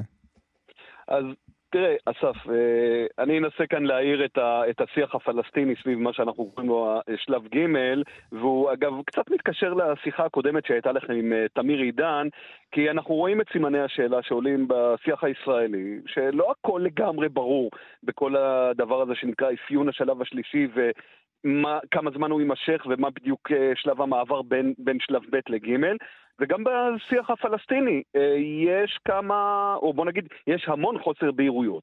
ויש שלוש שאלות מרכזיות שממש ב-24-48 שעות האחרונות נשאלות המון בשיח הפלסטיני. קודם כל, השאלה המרכזית היא איך זה נראה ביום-יום, בשטח. שואלים את זה גם ברשתות החברתיות וגם בשיח התקשורתי היותר פורמלי, כלומר טריטוריאלית. האם זה אומר שלדוגמה צה"ל מהמקומות ש... או בחלק מהמקומות שהוא נמצא בהם, הוא יצא, והאם זה אומר שלדוגמה אנשים שנמצאים כרגע בדרום, מיליון אה, נקודה תשעה, אה, אה, 1.9 מיליון פלסטינים יכולים להתחיל לחזור הביתה, על זה אין כל כך תשובות. השאלות היותר מהותיות, בעיקר ביממה האחרונה, זה האם אנחנו למעשה צועדים בגלל הנסיבות שהתהוו כאן אה, והצ... והמקומות שאנחנו הולכים אליהם, האם התהוו כאן נסיבות לעסקה. ואם ראיתם, ממש ב... ביממה האחרונה, היו כל מיני רמזים, גם במדיה הערבית, גם, גם במדיה הישראלית, לגבי זה שאולי חמאס מרכך את, ה... את העמדות שלו, זה יכול מאוד להיות, וכאן אני שם סימן שאלה, כי אני עוד לא מוצא את זה בשיח של חמאס, יכול להיות שכאן חמאס מתחילה להבין ששלב ג' בעצם הוא מה שהיא מתכוונת הפסקת הלחימה. זה ברור אה, ש, שזה לא הפסקה מוחלטת, אבל זה כן אומר, יכול להיות בראייתה, שהאיום המרכזי עליה קצת uh, מתחיל uh, לזוז. כלומר, חמאס, יש- חמאס בונה על זה שעם המעבר לשלב הבא, הסיכוי שלו לשרוד יגדל. כן, אז אתה יודע מה, קל, קלמן, אני כבר צולל ישר לתוך איזה, איזה נקודה שאני חושב שאנחנו חייבים ככה להתכתב איתה בשיח הישראלי. השלב השלישי מלווה בלא מעט אה, עמימות, בלא מעט אה, חוסר בהירות, ואני אפילו הייתי אומר, יש כאן כמה אתגרים שאני מזהה כשאני מסתכל קדימה בהקשר הפלסטיני. קודם כל, חמאס, ו- ו- וכאן אני עוד פעם, אני מנסה לפענח את הארגון הזה ואת, ואת מי שעומד בראשו. אם הוא יבין שיש דבר שהוא לא עצימות מלאה, והוא לא אה, מה שאנחנו קוראים לו boots on the ground, כלומר אה, אה, כוח צה"לי מתמרן מעל הראש שלו, בראייתו זה סוג של הישג. זה, זה ההצלחה לצומוד, לעמידה האיתנה, גם אם הוא כרות גפיים, גם אם הוא שולט על מובלעת קטנה. כן, אבל רגע, אבל קשה להאמין שדעת הקהל בישראל תסכים לקבל מעבר משלב ב' לשלב ג', כלומר, זה בסדר שזה קורה עכשיו בצפון הרצועה, אבל קשה להאמין שדעת הקהל תקבל מעבר משלב ב' לשלב ג' כל עוד ח'אן יונס לא בשליטתנו, ואנחנו יודעים מה קורה בתת הקרקע בח'אן יונס, וראשי חמאס לא בידינו. אתה צודק, אסף, רק שאני חושב שהנסיבות כרגע בשטח לא תואמות את, אה, את, מה ש... את לא, היעדים לא, שאתה, לטו, לא לטובתי, אתה. אומר. אה, אה, עוד פעם, אני אומר למה? את זה בזהירות תס- רבה, תסביר כי, למה. כי אני עדיין לא רואה את צה"ל מתמרן במרחב ח'אן יונס כמו שהוא כרגע נמצא בצפון הרצועה ובעיר עזה. למה? אה, זה השיקולים של הצבא, בין אם זה ענייני אה, סד"כ ותכנונים אה, אופרטיביים. אתה לא רואה אותם עושים את זה כרגע. כרגע, אה. כרגע. עכשיו, יכול להיות שזה יקרה בעתיד, אבל, וכאן אסף, אני מנסה כבר להיכנס למוח של סינואר. אם העתיד הזה אומר כמה חודשים, אז זה אומר שבאמצע אני יכול להניף דגל ירוק ולהגיד בח'אן יונס שרדתי. אני אולי אפילו יוכל לצאת לחמש דקות להמונים, אה, להציג את עצמי ולהגיד, אני מודה לכם על, ה- על העמידה האיתנה, מלחמתנו לא תמה. ואגב, תוך כדי זה אני כמובן ממשיך כל הזמן לנסות להזרים כוחות לצפון ולפגוע ב- ב- ב- בישראל במרחב הצפוני בצה"ל. כלומר, אנחנו צריכים להבין, זה דגם ההתנהגות שחמאס הולך לפעול אה, אה, לפי- לפיו, בהנחה שאנחנו נכנסים לאותו שלב ג' של אה, עצימות נמוכה. עכשיו, יש כאן דבר עוד יותר מורכב, אסף, אני שמעתי בימים האחרונים מדברים הרבה על זה שאולי נצליח לפתח איזה דגם משגשג, יציב, חיובי של עזה בצפון, לעומת הדרום ששם אנחנו נמשיך ללחום. זה לא יכול להתפתח כל עוד הלחימה מתמשכת. כלומר, אני לא רואה לא פלסטיני שישתף פעולה עם דגם כזה, אני גם לא רואה משקיע חיצוני שיסכים לשים כסף על פרויקטים מזרחיים שיפותחו בצפון, כל עוד למעשה יש כל הזמן לחימה. ואנחנו כאילו אומרים בצורה דיכוטומית, אוקיי, בדרום תימשך הלחימה ובצפון יהיה משהו אחר. אבל זה, זה לא לגמרי מדויק, כי, כי זה ברור שחמאס כל הזמן ינסו להמשיך לקיים מובלעות ולהמשיך להזרים כוחות מהדרום לצפון. כלומר, שקט לגמרי ומצב של שני אזורים נפרדים זה לא יקרה. ולכן אני אומר, אה, בואו רק אה, נשים גוונים יותר מורכבים למציאות שלכאורה אנחנו מתארים אותה בצורה מאוד, אה, מאוד כמעט סכמטית. עכשיו, עוד דבר כדי להוסיף למורכבות, שימו לב, אנחנו מדברים לכניסה לשלב ג' במערכה שלנו בעזה. אבל מי אמר לנו שהמערכות בשאר הזירות שאנחנו מתמודדים איתן כרגע גם נכנסות לאיזה סוג של שינוי או הפסקה, כמו לדוגמה הצפון, כמו לדוגמה הים האדום, שם אף אחד לא, לא ערב לנו שיש איזה שינוי. ש... אבל תגיד רגע, אנחנו רואים איזשהו מעבר הדרגתי בצפון רצועת עזה משלב ב' לשלב ג'. אתה אומר, יכול להיות שזה, דיברנו, כשדיברנו על עסקה אפשרית לחילופי שבויים, אמרת עמדת חמאס היא אה, הפסקת הלחימה על ידי ישראל. ואתה אומר עכשיו, יכול להיות שהמעבר הזה משלב ב' לשלב ג' הוא מעין, אולי אפילו ירידה מהעץ, או משהו שיאפשר לחמאס להוציא לפועל עסקת חילופי שבויים. נכון. ז- אז אם אתה זוכר... אבל, אבל המצב כרגע ברצועת עזה זה משהו שחמאס יכול לקבל? אה, בצפון רצועת עזה הכוונה. כרגע לא. כרגע, כרגע לא. אבל אם איכי סינואר מתחיל להבין בימים הקרובים שבעצם אנחנו הולכים לאותו אותו שלב ג' שאומר אנחנו מכתרים אתכם או, או, או, או בעצם אה, אה, פועלים סביבכם כמעין מובלעת ובצפון יש איזה מצב אה, מורכב כזה של גם שליטה וגם המשך מאבק, אז אני חושב שהאמירת לא המוחלטת שלו, שהייתה עד לפני כמה ימים, בעצם גם עכשיו, יכול להיות שקצת מתרככת כי הוא אומר לעצמו, רגע, זה מאוד קרוב לדרישה שלי להפסקת הלחימה. בסדר, זה לא מאה אחוז ממה שאני דורש, אבל זה כבר לא הסכין הישראלית הזאת שמונפת מעל ראשי, שאומרת, בכל מקרה אנחנו הולכים אה, אה, אה, אה, אה, להוריד אותה עליך. ולכן אני חושב כאן שכל האמירות ששמענו ביום-יומיים האחרונים לגבי אולי חמאס מוכנה להקשיב לענייני עסקה, נובעים הרבה, נובעות הרבה מאוד מכך שיכול להיות שחמאס משנה את התפיסה שלו לגבי תמונת המערכה. ואם הוא מבין שיש לו כרגע איזה סדק שהוא יכול להרחיב, אז יכול להיות שהוא גם יכול ללכת לכיוון של אה, עסקאות, שבאמת מה, שילווה, מה שיתלווה אליהם זה גם שחרור חטופים, אבל גם אה, סוג של הפוגה שתיתן גם לציבור שלו איזה, איזה אה, מרווח נשימה מסוים. דוקטור מיכאל מילשטיין, תודה לך. תודה לכם. להתראות.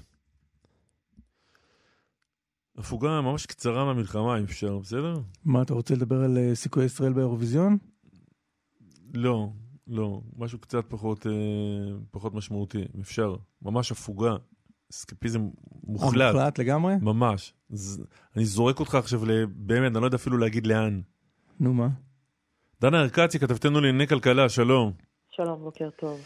אה, הריבית יורדת. נכון, בשורה. מאז אה, אפריל 2022, אז החלו רצף העלאות הריבית, שהביאו את הריבית במשק לרמה של 4% ושלושת רבעי, והנה נגיד בנק ישראל מודיע שהוא מוריד את הריבית בקרב האחוז, מה שמביא אותנו לרמה של 4.5%. זה טוב לאסף או רע לאסף? אה, האם יש לאסף משכנתה? האם לך יש משכנתה? אני לא קשור, מדברים על אסף עכשיו. האם יש לך התחייבויות, הלוואות, למה לא קשור? כי אלעד, אסף הוא החשוב פה. כל אחד לא רוצה לספר את העניינים. לא, הנה דווקא נדמה לי שאסף רוצה. מה רוצה שנספר? מה את רוצה שנספר? יש לי משכנתה. אוקיי. יש לי משכנתה. סביר להניח ש... אבל זהו, זו ההלוואה היחידה שיש לי. יפה, אז היא צפויה... אה, יש לי הלוואה היחידה שאני, חי... שאני אני הלווה. ביחסים ביני לבין קלמן, יש הלוואות שבהן אני לא הלווה ואני, ואני מחכה. הבנת למה לא נכנסתי לזה? זה מורכב כאן כל הסיפור של הריביות. מורכב למי?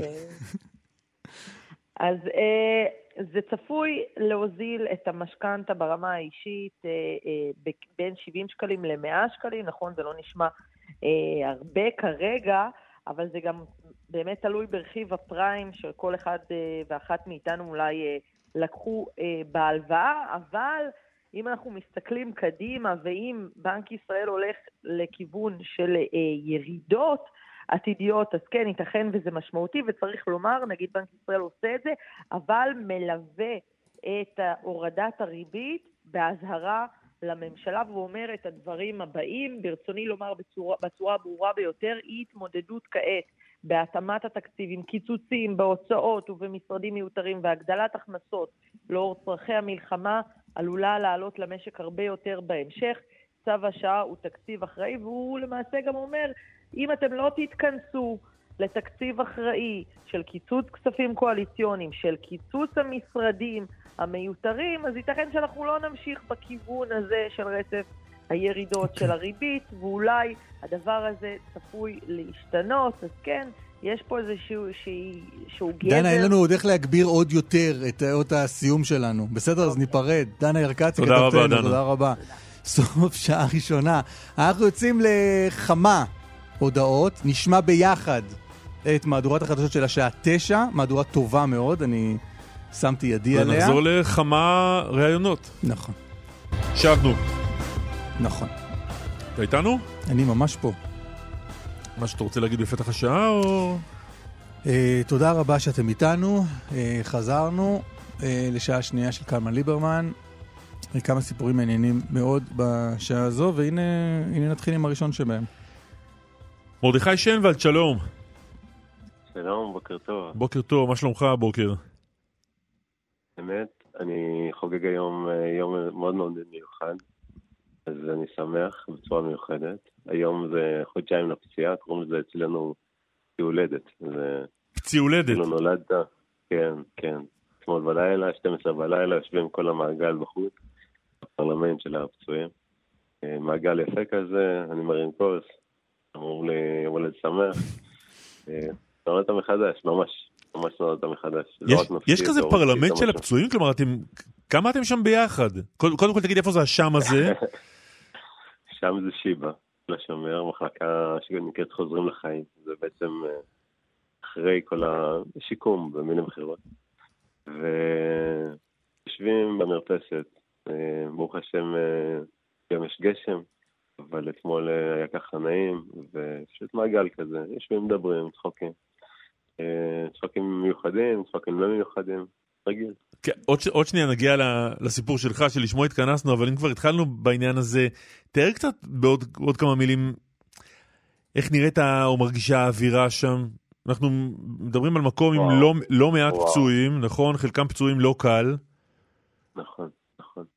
אה, אני חייב להגיד שזה ההפך הגמור אולי ממה שנשמע, ואתה חושב על זה בדבר הראשון שקופץ לך. אה, האווירה היא מאוד ביחד קודם כל. אנשים שונים מאוד, מאוד מאוד מאוד שונים.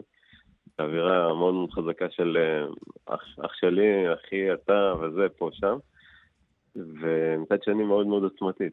אה, מלא חבר'ה שעברו דברים די קשים, ומחייכים, ומביאים את האווירה לשמיים, והמון המון צחוקים. אה, באמת, כפי מיוחדים גם לז'אנר שלנו, אבל אה, באמת אווירה סופר סופר סופר טובה. וגם קשה, קשה שלא באיזושהי מידע, כי מפנקים אותנו פה במלא אהבה וגם בטיפול מקצועי מאוד, וגם אומנים שמגיעים ואנשים שכל הזמן באים לשמח, כל הזמן, כל הזמן מקבל רק חיזוקים. מה שנשאר לך זה רק... אה, רק להבריא. לחייך, אני לא יודע. זה. כן, כן, בדיוק. אז מה קרה היום לפני חודשיים? וואו. לפני חודשיים אני נמצא בעזה, אנחנו מובילים את הכוח של, את כל הכוח של צה"ל בעצם. מגיעים לשאטי, זה ב... שנקרא סבידור מרכז של עזה. זה, זה מרכז, אבל זה טיפה צפונה. אה, ובעצם אה, כובשים את האזור, אני מתפעל איזושהי תקלה במנוע, מקבל נ"ט אה, ועף מהטנק. שובר לי אחת, אחת הצלעות ואגן. צריך להבין שברור על שעת... 11 צלעות נשברו.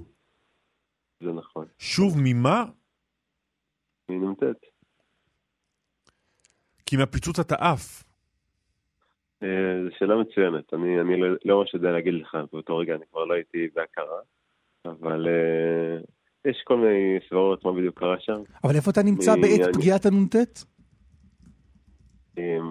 אני יוצא מהטנק, אני, אני בעצם אה, נמצא בטנק, אנחנו יחידה שנקראת מל"ר, יחידה בתוך חיל שריון.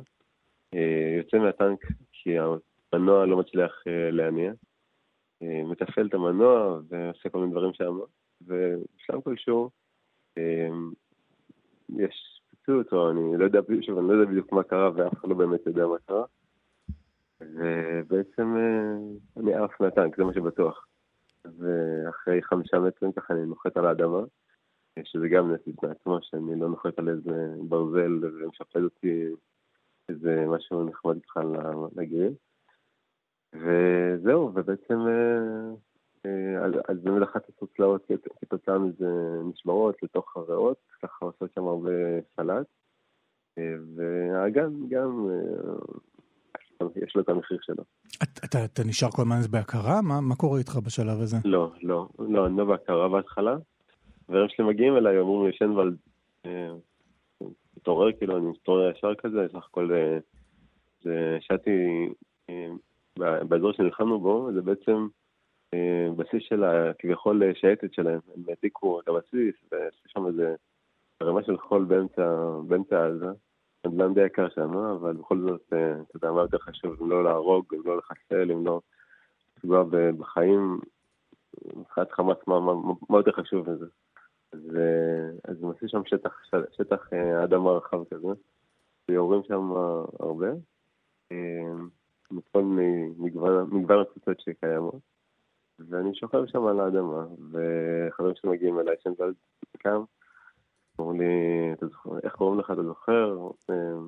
מה קרה לך? זה מין נוהל כזה שעושים, כדי שבן אדם יהיה, יהיה חד, לא יהיה לו טראומות. אתה זוכר את הרגע הזה? הרגע הזה אני זוכר. ואני גם זוכר, זוכר להגיד להם, עפתי מהטנק, אה, מרדכי שנוולד, שתמו את הפה, בואו נתקדם, כאילו. אמרו לי, אוקיי, מה אתה רוצה? ואני אומר להם, אה, שוקולד פרה. כי הייתי ממש ממש חלש. אה, אמיתי? זה מה שאמרת? אמיתי, אמיתי. הקרב ממומן בחסות. אחר כך אני לא יודע, אין, פה אופציה להוריד בעריכה, אבל כך uh, אני, אני, אני, הם צוחקים עליי כדי לשמור אותי בהכרה, אני um, צוחק דם, אני מעיף דם החוצה, מה, כי חצי מהחזה שלי הוא מרוסק ודם, ובריאות יש הרבה דם. וריאה שנייה עובדת מצוין, אז אני נושם, אבל אני, ואני צוחק, אבל אני בעצם uh, במצב מאוד מאוד קרוב למוות. ובעצם הם נותנים לי שוקולד, אני צוחק והם שואלים אותי מה מצחיק, אמרתי להם זה טעם שוקולד תות, השילוב של של אדם. שוקולד. השוקולד. וואי וואי כן. וואי. עפיצות מיוחדת. כל זה באמצע שתי, כן? נכון, נכון. אז, אז זהו, ואז הם מחלצים אותי אחורה, אה, ואני אה, מגיע לישראל. אה, מגיע לטיפול נמרץ בברזילי. אחר כך, אחרי שבועיים בעצם, שגם שם מצילים את החיים, אבל- אחר כך אני מגיע לשיבא, אה, כי פה באמת עשיתי איזשהו ניתוח מאוד מאוד אה, חשוב, שבאמת ממש עיצב אותי והציל את החיים לטווח יותר אה, משמעותי מאשר אה, כאן ועכשיו. וזהו, ואחרי חודשיים אני עומד פה, עומד ליטרלי, כי היום בעצם ראשונה שמותר לי לדרוך על הרגליים, אה, וזהו, ואני שמח מאוד, ממש. והשהות אה, בבית החולים סידרה לך מפגש עם... אה, סליחה על התיאור הזה, אבל מפגש עם, ה... עם הריאות של חבר מאוד טוב שלך. ושוב, סליחה שאני. מצייר את זה ככה. לא, זה, זה בדיוק זה, זה בדיוק זה. ספ- אה, ספר על מגיע- זה. אני, זה, זה חודש וחצי כבר אחורה, ניתוח סופר מורכב, אחד הכואבים שקיימים, ככה לפחות מתארים לי הרופאים. אה, המון המון עצבים ומכניסים לי אפידורל, וארבעה ימים אני שוחרר עם אפידורל, ואז ביום הרביעי מוציאים לי את האפידורל, וזה כאבי תופת שלא הכרתי בחיים. ומגיעים אליי חבר'ה חרדים, ואומרים לי, חברים שלי אמרו לי, תשמע, אה, חנוכה עוד מעט, בוא נצא לנגן. ואני כזה, עם כל האווירה, בוודאי, ברור שבא לי עכשיו לצאת לנגן, כי פשוט בא לי. אז, אה, אבל אמרו לי, תשמע, וזה, בואו ננגן, אני, אוקיי, סבבה.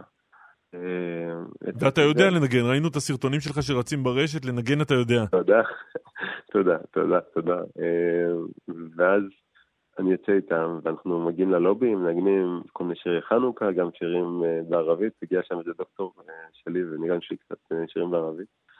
ואז קורה רגע מאוד מעניין. אומרים לי, בוא תספר את הסיפור שלך. נספר, ונספר להם על נהרן שהיה החבר הכי טוב שלי. נהרן, אה, ש- שאנחנו ראיינו כאן את אלמנתו. ש- נהרן שחר. כן, שנפל כן, בצפון. נכון. נכון, נכון, נכון. איש כל כך יקר לי, ש... אה, בכל אופן, אה, אני מספר את הסיפור שלי, מספר על נהרן, אני מספר שהוא אה, תרם את האיברים שלו בעצם לפני מותו. וקם אחד מהקהל ואומר, הריאות של נהרן בתוכי. די. וזה היה רגע שאני לא אשכח אותו בחיים, כי באתי, חיבקתי אותו, אני מרגיש כאילו אני מחבק את נהרן, אז משהו מנהרן, כאילו, משהו שלא, שכאילו, לא יודע איך... אה, ובתור רופא ערבי שניגן איתי, הוא זה שלקח את הריאות מנהרן. כאילו, היה שם איזשהו משהו שרק נהרן יכול לסדר את הג'ם הזה שיקרה, זה היה משהו... כן, משהו שאני לא יודע מאיפה. ולא היה לך מושג שזה שם, כלומר, שהזכרת את נהרן והזכרת את סיפור הש- השתלת ה- דבר, השתלת שום האיברים דבר. שלו, לא ידעת שהאיש, ש- שהריאות של נהרן הושתלו בו נמצא שם, כשאתה מספר על זה. לא, לא, לא, ממש לא, בדיוק. זה הכי, הכי, הכי פשוט, שאלתי אותו אחר כך מה קרה, ואיפה היית, וזה, אז אמר לי, פשוט יצאתי, אמרו שמנגנים בחוץ. הכל ספונטני, אני לא יודע, זה שמע מילה אה, שחוקה, ספונטני, אותנטי, כל מיני דברים כאלה, אבל הכי, הכי פשוט שיש, שום דבר אה, לא, לא ידוע, כאילו. אז אנחנו, אז אנחנו, אה, מרדכי, אנחנו חודשיים אחרי, ה- אחרי הפציעה, מה, מה האופק קדימה? אה, בקרוב, בעזרת השם, אה, אני ממש אה, ילך כאילו בלי קביים, ואז אה, בעזרת השם אשתחרר ככה מהבית חולים באופן אה, אה, חלקי. יש אה, מה שנקרא שיקום יום, ואז אני מפה עובר בעצם. אה, זה, זה אני מאמין ככה עד אזור פברואר, ושם בעזרת השם קורה משהו מאוד מאוד מרגש, זה איזה- משהו שקרה בשבוע, בשבוע האחרון, זה עדן חסון אה, שבא לנגן פה, ואחר כך הוא שלח לי הודעה מצחיקה כזאת, תשמע, אם אתה רוצה, אתה מוזמן לבוא איתי לטור בארצות הברית, ואני כאילו, איזה חלום יותר גדול מזה אני יכול אה, לבקש לעצמי, כאילו בתור מוזיקאי ש- שאוהב מוזיקה ורוצה ומעריך אה, את עדן חסון, אז כאילו, זה בשבילי זה הרבה הרבה מעבר למה שיכולתי לבקש, אז אני שמח, וזה קורה בפברואר. בחודש הבא אתה יוצא לטור בארצות הברית לנגן עם עדן חסון? אחת. וואו. כן, זה מאוד מאוד... אה, דברים מוזרים קורים בשיקום. וואו, זה רגע התחלה, אין לך מושג מה קורה שם. אתמול בלילה אני יושב ומנגן, אה, ואז אה, פתאום דופקת על הדלת איזה חברה ואומרת, בוא, אתה צריך להכיר מישהו. אני מנגן בכינור באותו זמן, נכנס מישהו עם גיטרה חשמלית, מגבר, מתחבר, מתחיל לנגן. מנגן מטורף, לא, לא דיברנו מילה, סתם כל מיני אה, כאלה, פרצופים כאלה של אה, מוזיקאים כזה באמצע, באמצע מנגינה. ואז אה, אני כזה מסיים לנגן, נכנס אח שלו, שהוא, שהוא גם מוזיקאי וגם צלם, ואח שלי פתאום מגיע מהשטח, והוא גם, גם צלם, וכל מיני לא יודע, רגעים כאלה, בקיצור, הרבה הרבה... אה, חשבתי שהתברר שהגיטריסט זה אריק קלפטון. שאחיו יצא בדיוק מח'אן יונס. כן. אז אה, לא, אז בקיצור היה כל מיני רגעים כאלה, סתם תופסים אותך פתאום ומעיפים אותך לאיזשהו חלל שהוא לא, חיצון, חיצון הוא לא, וזה פה, וזה כיף לאללה. שנוולד, רק בריאות, שמור על עצמך. רפואה שלמה. שמור על מצב רוח. אני רוצה להגיד משהו קטן, אני רוצה להגיד משהו קטן, קטן. האווירה שיש פה בבית חולים, בשיקום, זה משהו שהייתי רוצה גם, אתם יודעים, דרך, ה... לא יודע אם לקרוא לזה הרמקול שלכם, השופר, המיקרופון שלכם, אה, להעביר לעם ישראל, כי, כי יש פה כוחות, כאילו, ויש פה הרבה הרבה הרבה ביחד. אני לא יודע מה מדברים בחוץ, אני לא שומע חדשות, אני לא שומע שום דבר שקורה בחוץ. אבל... זו, זו הרוח, זו הרוח, זה לך. רק על זה מדברים. רק כל, כולם, כל המערכת הפוליטית, כולם בחוץ, בטוויטר, בזה, כולם רק באחדות הזאת וביחד, כל הרוח הזו שאתה הבאת. אם אסף היה חי בתקופה של פינוקיו, היה נהיה לו עכשיו אף ארוך. אה, לא. לא, לא, אבל אנחנו איתך. אה, למה? לא. אני רוצה שהוא יוביל. הוא יושב שם בשיקום. אתה תצא משם, אה, מרדכי שם, אתה תצא משם, ואתה תוביל את המשך הרוח הזו. עזוב, כל מה שמסביב פחות חשוב. אוקיי, רק שולח חיזוקים, חיזוקים, חיזוקים, כי אנחנו נלחמנו על אם אנחנו נחיה, אם צריכים להילחם על איך נחיה, וזה לא קל להילחם על לחיות באווירה טובה ובשמחה. חשוב, אנחנו, חשוב. אנחנו פה שמחים, אבל אתם, אה, יש לכם את המלחמה, ומלחמה זה מלחמה, צריך לפעמים להיות חזקים, לא רק... אה, דברים חשובים. איך, איך זורם ואיך קל. הרבה בריאות, רפואה תודה. שלמה ו... ורק רבה. טוב. סמל מרדכי שיין ועל בריאות להתראות. תודה רבה. איזה משימה זאת. איזו מהן? זאת שהוא הטיל עלינו. אה. בסדר, אה, בואו נתרענן. נתרענן קצת. אורלי, כן, קלק את אפינו, שלום. איך ידעתי שבסוף אני זו שיאחיר את השמחות. הפוך, הפוך. קצת, אה, קצת להירגע. קוראים לזה אסקפיזם. בבקשה, כן. מה קורה בנתניה? מה שקורה בנתניה קורה לא טוב. לא טוב בכלל. מטען אה, רודף מטען, אתמול היה מטען ברכב, היום מטען ברכב. לא קורה טוב, וגם uh, במשטרה יודעים שמה שקורה שם... מטען ברכב זה מה? זה מכוניות שממש מתפוצצות באמצע הרחוב, באמצע, באמצע היום.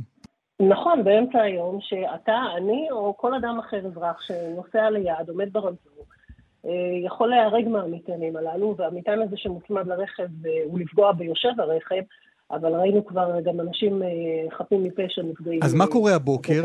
מה קרה הבוקר? הבוקר הבוקר אה, רכב של אה, אחד מהמרכולים עושה את דרכו ברחוב אה, תום לנטוס בעיר, כשלפתע פיצוץ, אבל פיצוץ ששמעו אותו היטב ופשוט הרכב עולה באש. נהג הרכב נפצע פצעים קשים, בן 24, תושב העיר, מוכר היטב למשטרה בתחום הפלילי, היה גם אסיר. במשטרה כעת חוקרים, כי בשנה וחצי האחרונות השם שלו לא קפץ. אה, אצל אה, אנשי המודיעין והבילוש באיזשהו אירוע פלילי. אה, וכרגע בוחנים בדיוק מה קורה, ורק נציין שהוא לא שייך לאותה רשת מרכולים, הנהגים שעושים את המשלוחים הם אנשים חיצוניים. וכאמור הוא נפצע פצעים קשים, וזה קורה פחות מ-24 שעות שיום קודם לכן, פיצוץ בנתניה, רכב מרצדס יוקרתי, שם ברור, הנהג בן 48 נפצע פצעים קלים, מדובר באח של עד המניעה, המדינה שהניעה את כל פרשה 512, את לילת אברג'ל, את אבוטבול, את שירזי, את כל השמות הגדולים של 512. אה, הוא נפצע אה, פצעים אה, קלים. ורק נאמר לכם, אם אתם, אנחנו מדי פעם מדווחים, אבל אתם יודעים, בגלל המלחמה זה, זה פשוט כן. נבלע בדיווחים, רימונים, אמל"ח, גם בפתח תקווה, גם בנתניה, גם במקומות נוספים, ולא בכדי אנחנו במלחמה. האמל"ח נמצא בחוץ, מגיע במהירות והרבה יותר בקלות לידי עבריינים, והם עושים בזה שימוש כי המלחמות ביניהם לא הסתיימו. שימו לב מה קורה בחודש האחרון, הכמויות של הרימונים של פריט אמל"ח, פריט אמל"ח זה רימון רסס, פריט אמל"ח זה רימון הלם, פריט אמל"ח זה איזשהו מטען צינור קטן שהדביקו לאיזה רכב בכדי לעשות איזשהו אפקט ואולי גם לפגוע. אין ספק, וגם קצינים שאני מדברת איתם הבוקר אומרים, אמצעי הלחימה הללו זולגים בגלל המלחמה הרבה יותר בקלות, וגם ראינו שהיו כאלה שהגיעו לשטחי כינוס וניסו לגנוב, והמשטרה גם שמה ידה על כאלו, עם כתבי אישון.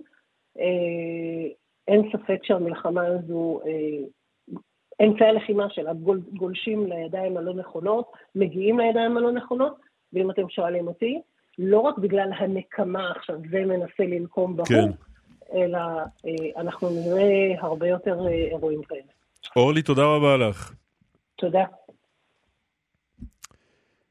כתבנו עמיחי שטיין, שלום. שלום, בסדר טוב. אה, ראש המוסד לשעבר, צבי זמיר, הולך הבוקר לעולמו. נכון, ראש המוסד צבי זמיר, שהיה בתקופת מלחמת יום כיפור, כיהן כראש המוסד במהלך השנים 1968 עד 1974, הלך לעולמו. אמ, נגיד, עד הרגע האחרון הוא התראיין, היה אדם צלול, אני חושב שהוא נתן את הרעיון האחרון שלו ביום כיפור אה, לעיתונאים, כלומר כמה חודשים אה, לפני מותו. צריך לומר, שני אירועים מרכזיים קורים במהלך כהונתו של צבי זמיר, ועליהם הוא ייזכר בסופו של דבר. כמובן מלחמת יום כיפור, אבל הסיפור בהקשר שלו זה אותו אשרף מרואן, המכונה המלאך, המקורב לנשיא מצרים סאדאת, שהוא נפגש איתו ממש בליל המלחמה, בשישה, אה, בליל החמישי באוקטובר בלונדון, ושם אשרף מרואן אומר לו שהמלחמה תפרוץ למחרת. צריך לומר, היה לו ויכוח של שנים, כולל תביעות דיבה, בינו לבין אלי זעירה, ראש אמ"ן, בשאלה אם מרואן היה סוכן כפול או לא. צבי זמיר עד הרגע האחרון אומר, אשרף מרואן לא הטעה אותנו, הוא הודיע לנו ברגע האחרון כי זה מה שהוא ידע. זאת הנקודה האחת, והנקודה השנייה קשורה לטבח הספורטאים באולימפיאדת מינכן, שאחרי אותו טבח מתחיל הפרויקט המכונה זעם האל, אותו חיסול שנמשך שנים ארוכות של כל המחבלים, כל ראשי הארגונים שעמדו בראש הפיגוע הזה, בתכנון של הפיגוע הזה באולימפיאדת מינכן, שגבה את חייהם של 11 ספורטאים ישראלים. ונזכיר שכרמל דנגור, כתבתנו, הביאה לפני זמן קצר הקלטה, שמה שעושים היום בישראל, אותו פרויקט לחסל את ראשי חמאס, ראש השב"כ מגדיר אותו המינכן שלנו, והוא מתייחס לאותה אמ, אגדה ולאותו סיפור ולאותו פרויקט שהחל ראש המוסד צבי זמיר בתקופתו. תודה, עמיחי. תודה. עופר אדרת איתנו, אה, כתב הארץ לענייני היסטוריה, שלום עופר. בוקר טוב, אם יורשה לי להוסיף כן, עוד uh, נקודה וחצי uh, לקריירה המרשימה והארוכה של צבי זמיר, גם מחוץ ליום כיפור וגם מחוץ לטבח מינכן. אה, וחיסול המשתתפים בו. צבי זמיר הוא בעצם אחד מהאחרוני האחרונים של מה שאנחנו מכנים במחקר ההיסטורי דור תש"ח.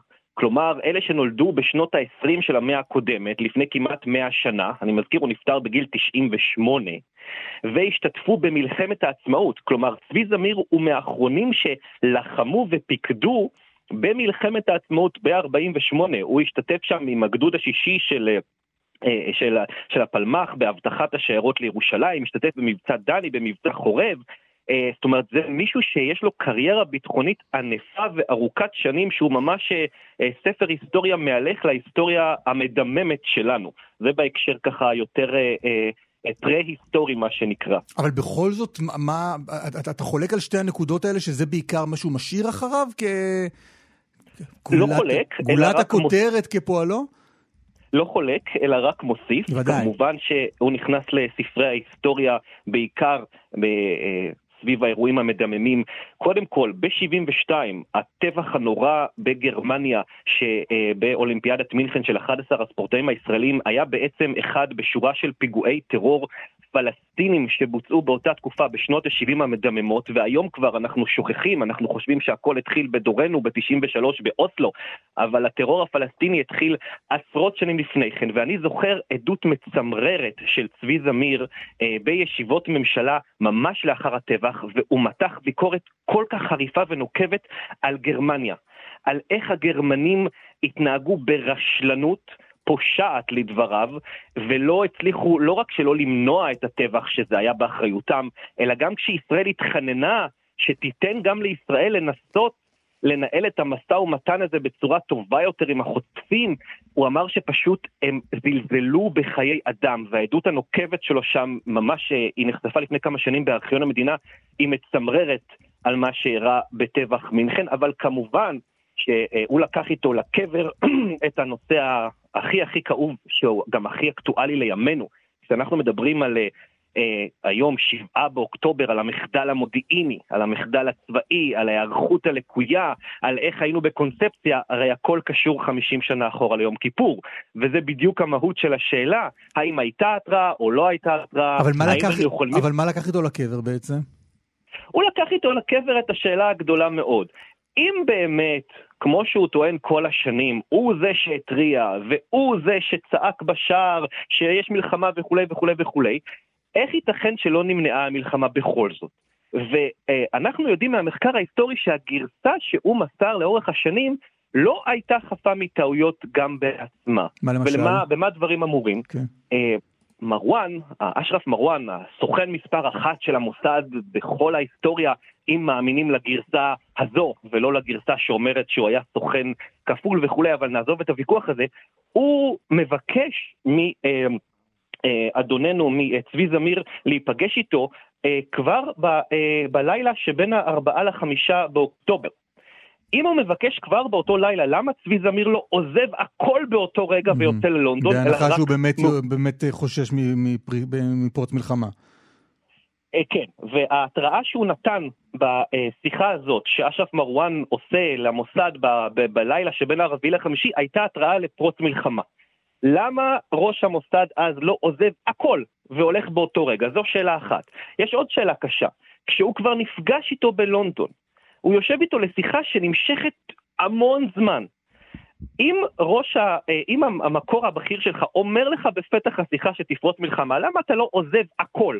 יוצא עכשיו מהחדר, מתקשר לגולדה ומתריע, אלא ממשיך לדבר איתו כאילו אתם בשיחת חברים. כלומר, אני לא חלילה מותח ביקורת על מישהו שכיהן כראש המוסד ובתפקידים כל כך בכירים ובפיקוד דרום וכולי ובטח שלא מנסה להיכנס לנעליו וקטונתי מלהיות מפעיל של מקור חשוב במוסד אבל בכל זאת צריך לדעת שגם לגרסה שלו, שבמשך עשרות שנים הוא תוקף את אלי זעירה, אה, יש בה גם קצת כמה חורים, ולזה התכוונתי כשהוא לוקח איתה לקבר. עכשיו, תראו, עברו 50 שנה, זה באמת כבר לא כל כך משנה אם היה ניתן למנוע או לא ניתן למנוע וכולי וכולי, אבל זה כן משנה לנו, כשאנחנו נבוא בעוד כמה שנים לעשות שיחות ולתחקר את ה-7 באוקטובר 2023, לדעת שגם בגרסאות של אנשים שנראים לנו מאוד מאוד מאוד אמינים ובכירים וכולי, צריך טיפה טיפה טיפה גם להיזהר בדבריהם שלהם. עופר אדרת, תודה רבה. תודה עופר. תודה לכם ובשורות טובות, להתראות. בשורות טובות, להתראות. 9.35 עכשיו למי שבדיוק נתקע עם שעון על הנוגי. וחצי. ורוצה לכוון את השעון. עוד 27 שניות יהיה 9.36. כל הזמן מתקדם. אז מה להוציא לרגע?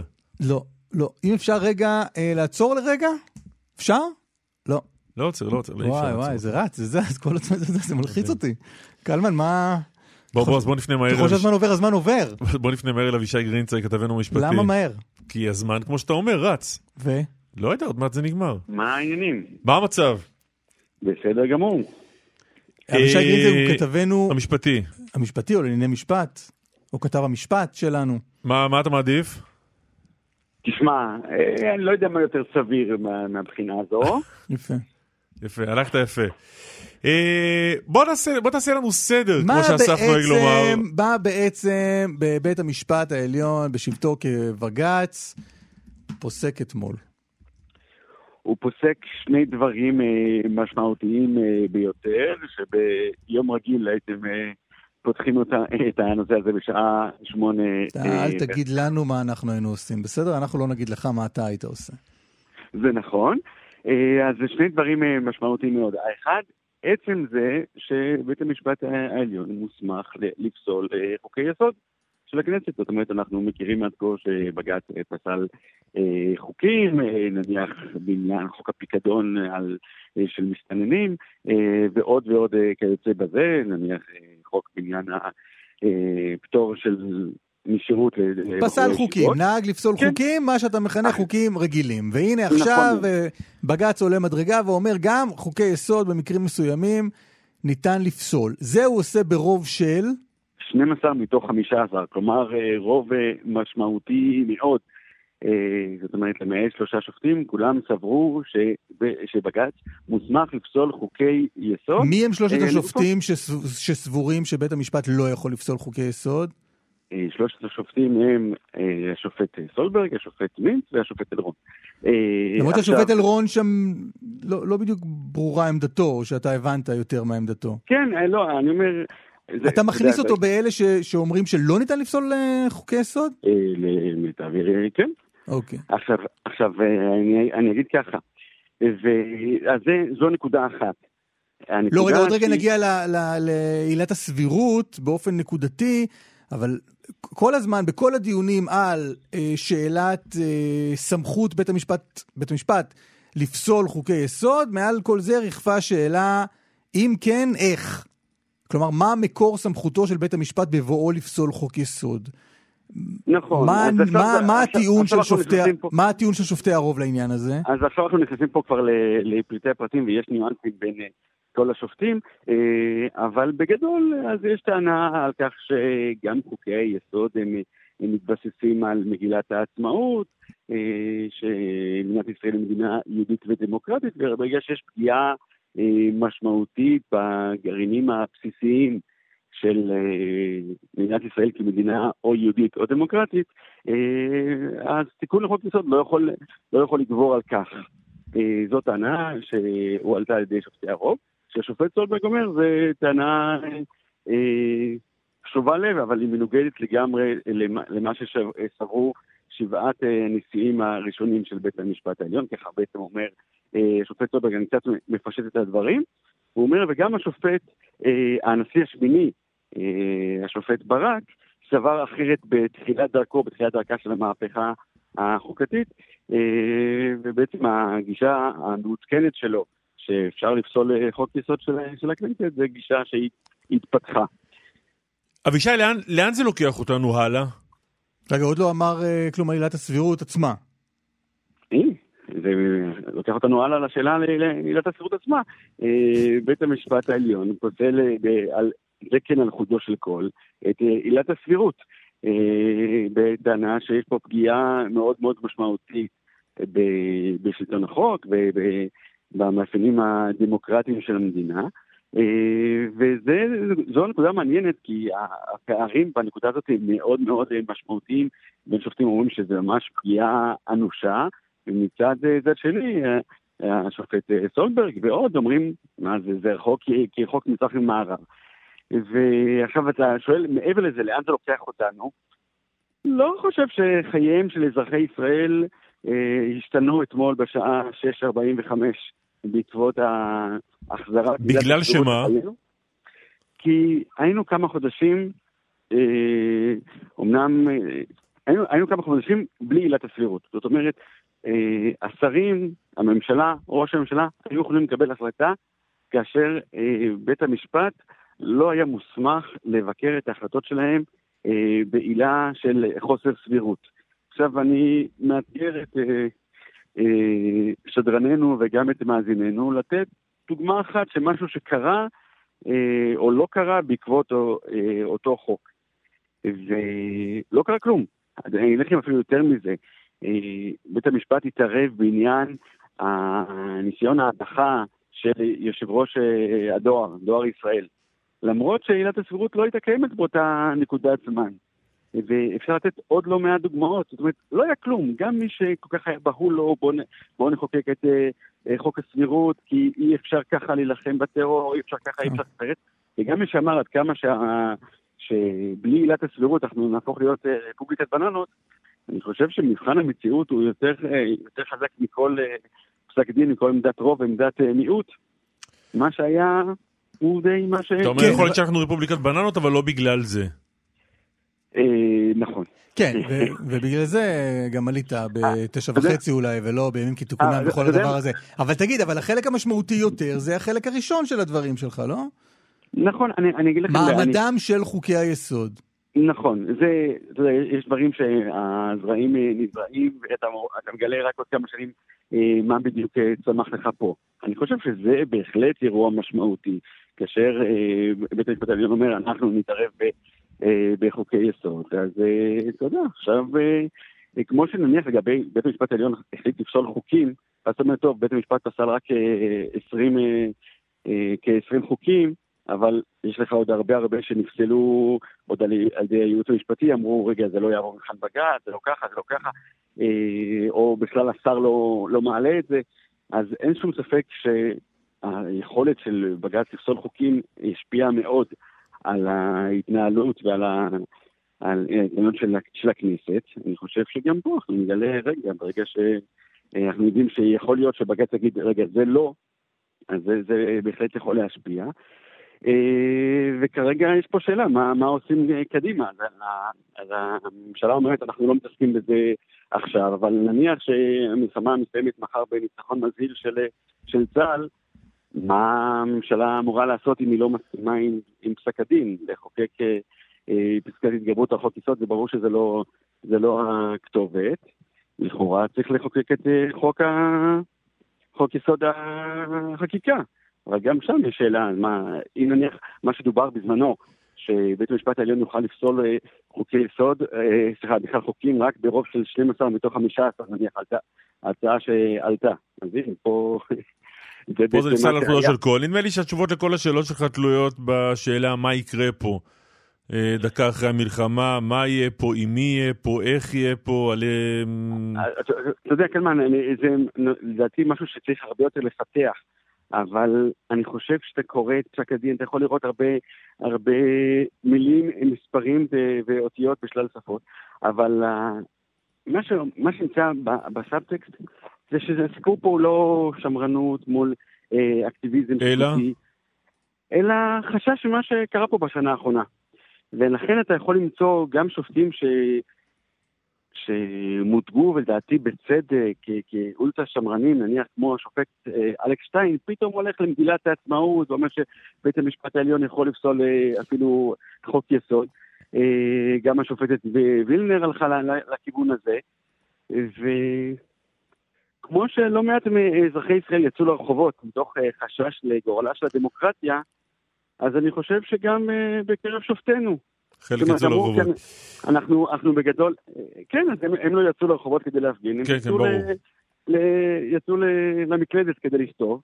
ואז, שוב אני אומר, אז הסיפור פה הוא לא שמרנות, ברור, ברור. מוקסיליזם, אלא... מה... אלא לאן אנחנו הולכים. אלא, אהבתי, אהבתי את ה... אלא... שזה הסיכום הכי טוב, אני חושב. זה סיכום ראוי למצבנו. זה הסיכום הראוי למצבנו. אבישי, תודה רבה לך, בשמחות. תודה, תודה. רחמים כתר, שלום. שלום לך. מה שלומך? בסדר, תודה, בהתחשב בבעיות שיש לנו. כן. איפה אנחנו תופסים אותך הבוקר? אני... יש גשם היום, אני לא כותב היום. אני בדרך לעשות טסט לאוטו. וואלה. וכשאתה אומר אני לא כותב היום, זה כותב מה? אני כותב שמותי עכשיו. תפוזים. ספר קצת על עצמך, על ה... עליך כחקלאי, כ... כ... כבעל פרדסים. כן, כן. ס... מה? ספר, ספר על... קצת. עכשיו זאת עונת הקטיף, ואנחנו בבעיה. כל השנים לא היה לי בעיה, כי יש לי, היו לי פועלים, פועלים פלסטינאים. כל השנים זה מה? כמה שנים אתה חקלאי? בגיל 17.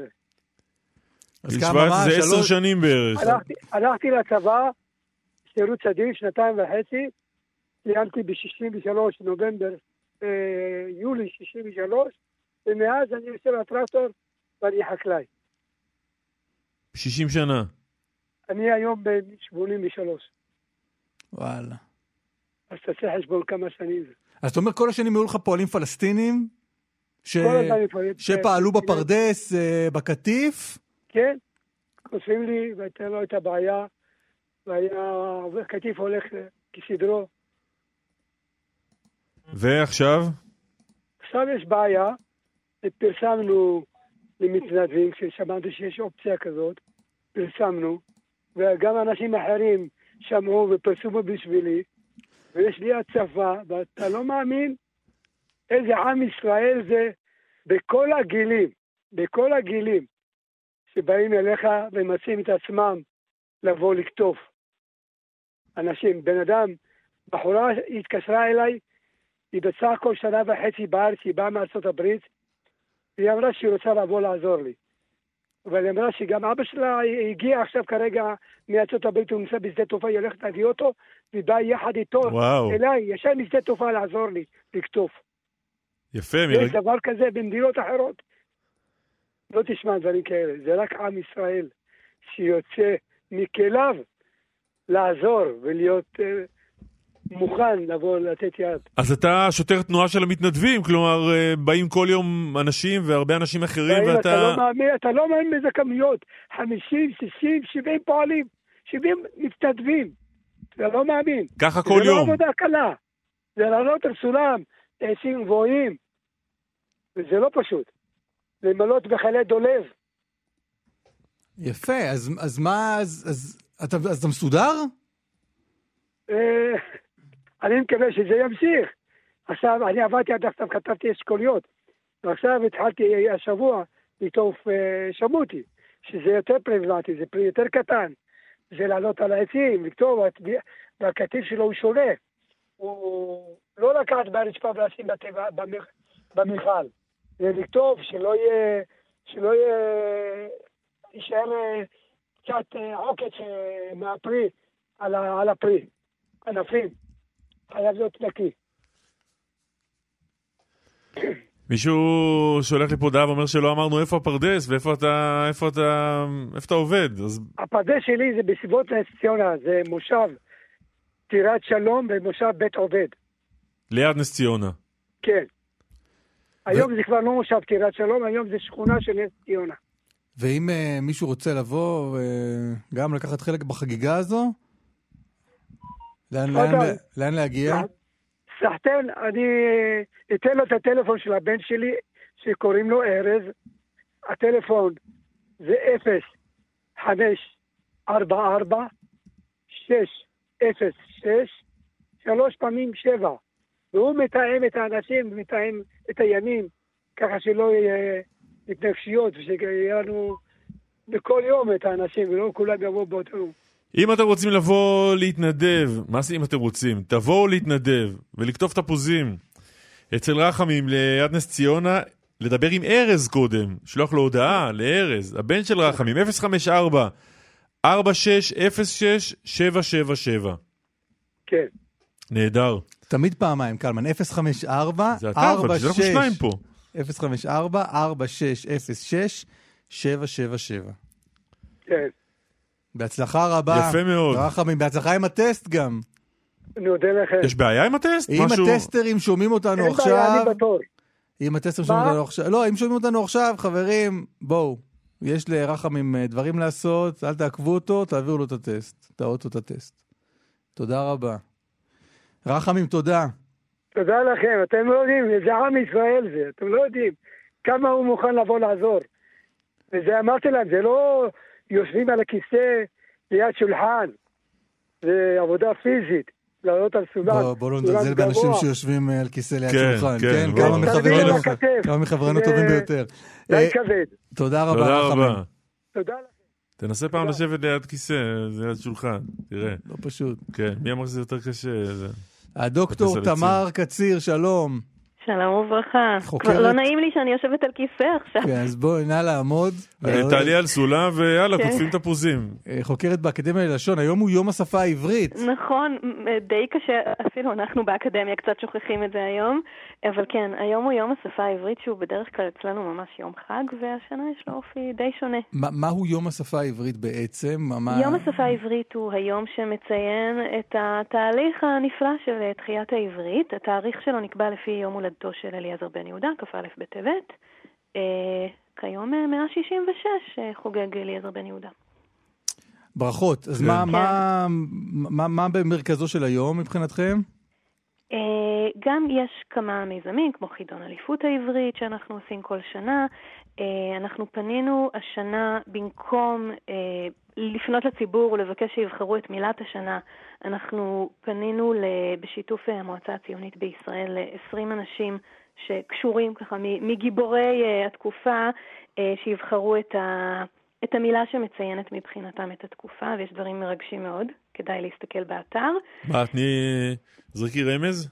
אני אתן רמז, למשל דני קושמרו בחר במילה מולדת, יוסף חדד במילה שותפות, רופא טיפול נמרץ מסורוקה שבחר במילה חיים, אה, אם של חייל שנפל ב-7 באוקטובר שבחרה במילה אור, נער מפונה משלומי שבחר במילה בית, אה, ויש הסבר קצר לצד כל בחירה, והאמת היא שזה ממש מרגש, ורוב המילים מעוררות תקווה.